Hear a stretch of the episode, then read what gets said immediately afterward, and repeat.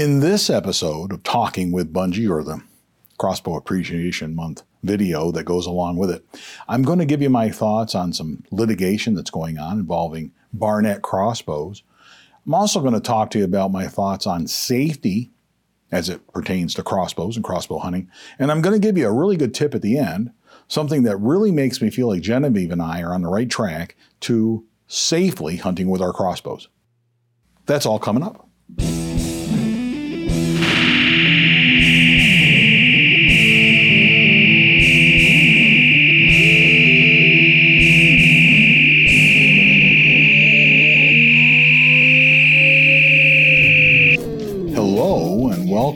Another Crossbow Appreciation Month video, another Death by Bungie video. This video is a little different because I'm going to show you how I record my podcasts in addition to showing you another Crossbow Appreciation Month video. In case you aren't following it, and I know if you're not into podcasts, this won't matter as much to you, but the videos still make sense to you. But if you're into podcasts, consider going to deathbybungie.com, checking out Talking with Bungie, my Death by Bungie podcast. I've been doing it all year throughout 2020. There's a whole bunch of episodes on there you can catch up on if you haven't already. If you're interested in crossbows or if you're interested in crossbow hunting in the outdoors, stuff like that, you certainly will enjoy this podcast. If you're interested in Death by Bungie, the podcast is sort of an extension of that. If you already listen to podcasts and you have a podcast app on your phone or what have you, just add Talking with Bungie to that and you'll be updated as to all the most recent podcasts. In this video, I'm actually going to record the podcast now so you can see how I do it. If you're interested in such things, I thought I'd make an interesting little way of doing a video. I have with me the Tascam DR10L, this handy little lapel mic recorder. It's just an audio recorder, but I've gotten really familiar with it. It does a quality job. And just like all the gear that I use on Death by Bungie, a lot of it is on the gear page on deathbybungie.com. If you go to that website, deathbybungie.com, our website, right there. Check out the gear page on there, and you can see the gear that I use. You can see the stuff that I use.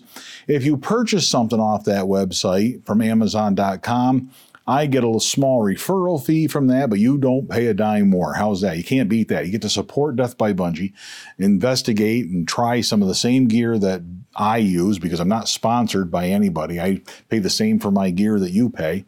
But if you use that website, you can sponsor Death by Bungie. You can be a sponsor of Death by Bungie through the Amazon Associates program. That's pretty cool. I am going to do a quick podcast today. The podcast episodes, if you're not familiar with Talking with Bungie, are usually 15 to 20 minutes long. It's just me talking about various subjects. From time to time, I do, uh, I am lucky enough to interview friends of Bungie about different topics. I've had a friend of Bungie, Eric Barnes, on there. Mark Borchert has appeared, Jason LeMay, and this is just off the top of my head. I've had Daniel Ranieri, and uh, I've had uh, Robert Bashaw from the Crossbow Hunting podcast as well. We've been on, you know, he's been on my podcast. I've been on his podcast. So if you're into podcasts, there's a lot of variety as far as talking with Bungie is concerned, but you can get your Death by Bungie fix on other sources as well. Friend of Bungie, speaking of friends of Bungie, friend of Bungie, Ron Lanzo, sent me an email recently saying, Hey, were you aware that there is litigation going on with Barnett crossbows because of a lack of thumb guards, a lack of finger guards on their crossbows?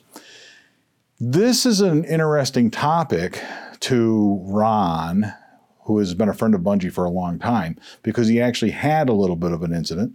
In fact, he reminds us every year in his videos on his YouTube channel about the incident that he had and the problems that he had with his crossbow and how it injured his thumb when he was getting ready for a hunting outing.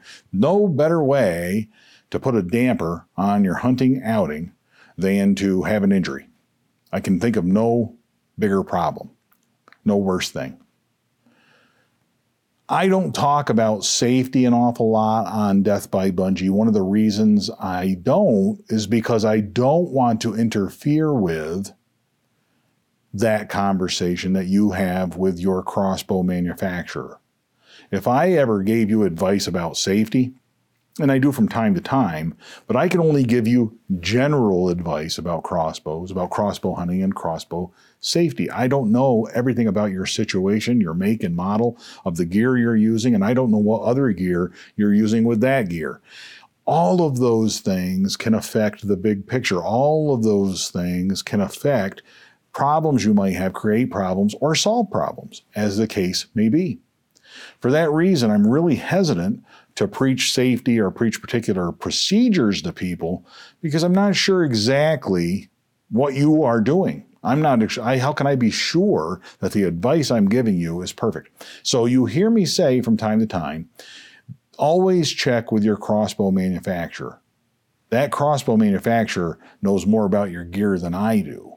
And the relationship, the conversation that you have with your manufacturer through your owner's manual, online or in person or on telephone, that's more important than I or anybody else on the internet who's unfamiliar with you and your gear. That's that's more valuable than our conversations could be. So keep that in mind.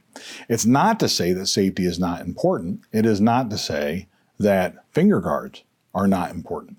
Now, he sent me a link, and I wasn't aware of this until he sent this to me, but there's actually litigation taking place on crossbowinjury.com for people. It's a class action, a lawsuit intended to accommodate a lot of different potential victims, people who could be plaintiffs against Barnett for problems with their crossbows. And I'm just going to go through the ad real quick. We'll talk about the website, which is essentially an ad, an advertisement for lawyers, and I'll comment on that and I'll show you some of the links that go along with it. Now, I'll describe it for you because this podcast is an audio only podcast typically. The folks that are listening to this podcast will not have the benefit of seeing anything on the screen. Those of you watching the podcast on YouTube, I'll try to throw some of the screenshots up there so you can see what I'm talking about to make the video a little more interesting. But generally speaking, this is the way my podcasts typically go. It is typically me taking a break, like I'm on a lunch break right now. Came up here, I shot a video real quick earlier, and I recorded a little bit of the chapter of my new book, The Death by Bungie Crossbow Story. I recorded a chapter of that because I am trying to do an audio book down the road. It's just going to take me a long time to do it. So don't don't delay getting the hard copy of the book just because you're waiting on the audio copy. If if that's what you're doing, it's going to take a while for me to get that audio copy done. Not only do I have to read the entire audio book to you. I have to read the entire physical book out loud, but I also have to go back and edit it, and that's going to take forever. So, but I'm doing it. I am doing it. In the meantime, you get to listen to my voice rambling on on these videos and on the podcast. So we'll have to make that do, huh? Looking at the ad, it says injured by a Barnett crossbow. Have you experienced a thumb, finger, or hand injury from the use of a Barnett crossbow? Attorneys at Kizzia and Johnson, PLLC, and the law offices of Don Tittle, PLLC, are accepting claims from people who have suffered from thumb injuries, finger injuries, or hand injuries by a Barnett crossbow. The affected models include the Jackal, the Ghost, the Razor, the Buck Commander, Quad, Wildcat, and or Raptor. They are seeking basically plaintiffs to sue Barnett, and then they distribute that settlement money amongst all of the participants. You know from watching Death by Bungie, perhaps, that I am a lawyer. That's also something I talk about in my book. But I am a lawyer. I've been practicing law for over 20 years here in Pennsylvania. I've been licensed in New York as well. And over time, I've dabbled with different types of lawsuits, so I do have some experience with this sort of thing. I don't practice that area of the law anymore. I have no problem with lawyers that choose to do that, uh, but it is something, and this is a service that they provide. They do get paid very well for it, or they wouldn't do it. They wouldn't go undertake that sort of lawsuit. They wouldn't do these sorts of things. The value of these lawsuits from a public policy standpoint, if you are wondering about that, wondering about whether it's legitimate or not, policy wise, an important thing, a good thing, by having these lawsuits, the theory is that it discourages manufacturers from rushing to market certain goods that are dangerous without properly preparing them without living up to industry standards. And that's interesting here because it goes on in the next paragraph to talk about that for years, Barnett crossbows were designed, manufactured, and sold without limb or finger guards, even as manufacturers of crossbows began installing thumb and finger guards. Barnett continued to sell crossbows without adequate safety guards. As a result, countless individuals Many first time enthusiasts have sustained and continue to sustain serious injuries, including amputations of fingers and thumbs. To date, Barnett Crossbows has yet to recall any of their hundreds of thousands of defective, unsafe, and poorly designed products. Product liability, that's the nature of these lawsuits. Designed a product didn't test it properly. And then when alternatives, safer alternatives became available, they did not provide those safer alternatives. And they're basically saying that, hey, the industry by 2010 started putting finger guards on their crossbows. And by 2014, Barnett was still selling these crossbows without the finger guards. Now, I'm not sure what this really means for crossbow hunters who use Barnett. If you're using a Barnett crossbow, you're worried about your safety, you can contact Barnett. And according to our friend of Bungie, Ron, he has informed me that they will provide you with finger guards for that crossbow.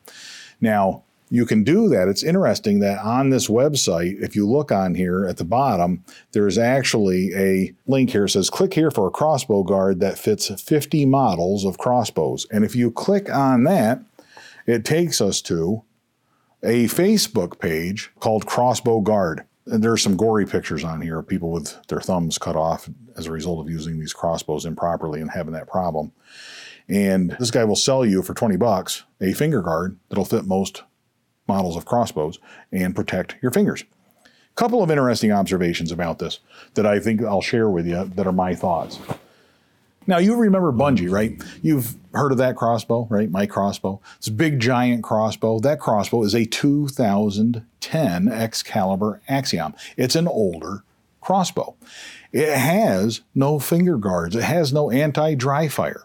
And I know what you're thinking. Yeah, we know it has no anti dry fire because we've seen you dry fire it live on a live stream. I know, I know. But it does not have an anti dry fire. It doesn't have a lot of the modern amenities that you might find on a lot of modern crossbows. Bungie also has a very deep stock. And I have never felt as though my fingers were going to reach that rail. That stock is so thick that I really don't feel like ever my thumb is getting up over that rail. I've never come close, never had an issue with it. So I really don't feel compelled at this time to go do that. But that doesn't mean I shouldn't. That doesn't mean that it shouldn't have those finger guards on there.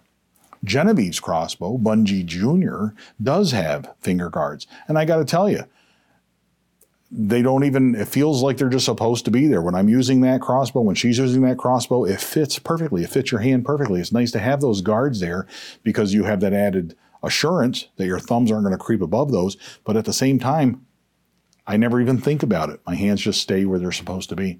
I've often wondered if we shouldn't have more assault rifle style stocks on these crossbows. Like, why do my hands have to be tilted and tipped and using them more like the rifle style, the traditional rifle style stock, when these are composite stocks? These are molded stocks typically, and there's no reason why they can't just make them thumb hold stocks and everything else. That traditional rifle look that my crossbow has, not so much with Bungie Jr., but seems to be a thing of the past to me, it makes more sense just to have your hands kind of naturally want to be up and down.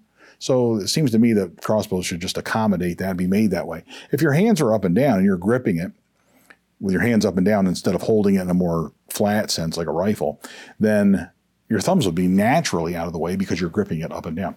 So I'm just thinking that maybe the manufacturers ought to be thinking in terms of those style of stocks instead of the thumb and the thumb guard too, maybe or whatever. But I'm just throwing that out there. I am not a crossbow manufacturer, so I do not have the expertise to tell you or to tell them what they should look like. Safety first, follow the manufacturer's instructions. And if you're unfamiliar with the manufacturer, if you don't have that owner's manual, you really need to do some research before you head out into the field with that crossbow or even try to shoot it in the backyard. You really want to make sure that you are following their instructions and that you're practicing overall safe crossbow measures. Genevieve and I took, many of you know, Genevieve started hunting with a crossbow this year and had her first hunt. It was successful. It was fantastic. But I want you to know that ever since June, I've been working with her with that crossbow. It wasn't as though I just allowed her to take that crossbow, go out there and discover how to use it and make the best of it. That's not what I did. I wanted to make sure that my daughter was safe and healthy and that she had a fun time. To do that, we went through all of the crossbow manual, the owner's manual, all of the literature that was provided, which lots of times is not very much. I looked up online additional supplemental information with the manufacturer, with Excalibur, to make sure that they were uh, we were following their precautions and following their regimen with the cocking devices and things of that nature. Because just cocking that crossbow, even that puts you at risk. There's an awful lot of tension on those limbs, more so with that crossbow than with my old crossbow. The other thing that Genevieve and I did, and I want to throw this out there to you that you might want to consider. We took online the bow hunter education course, which has a lot of safety information in it that's relevant to crossbow hunting. But we also took the online crossbow education course.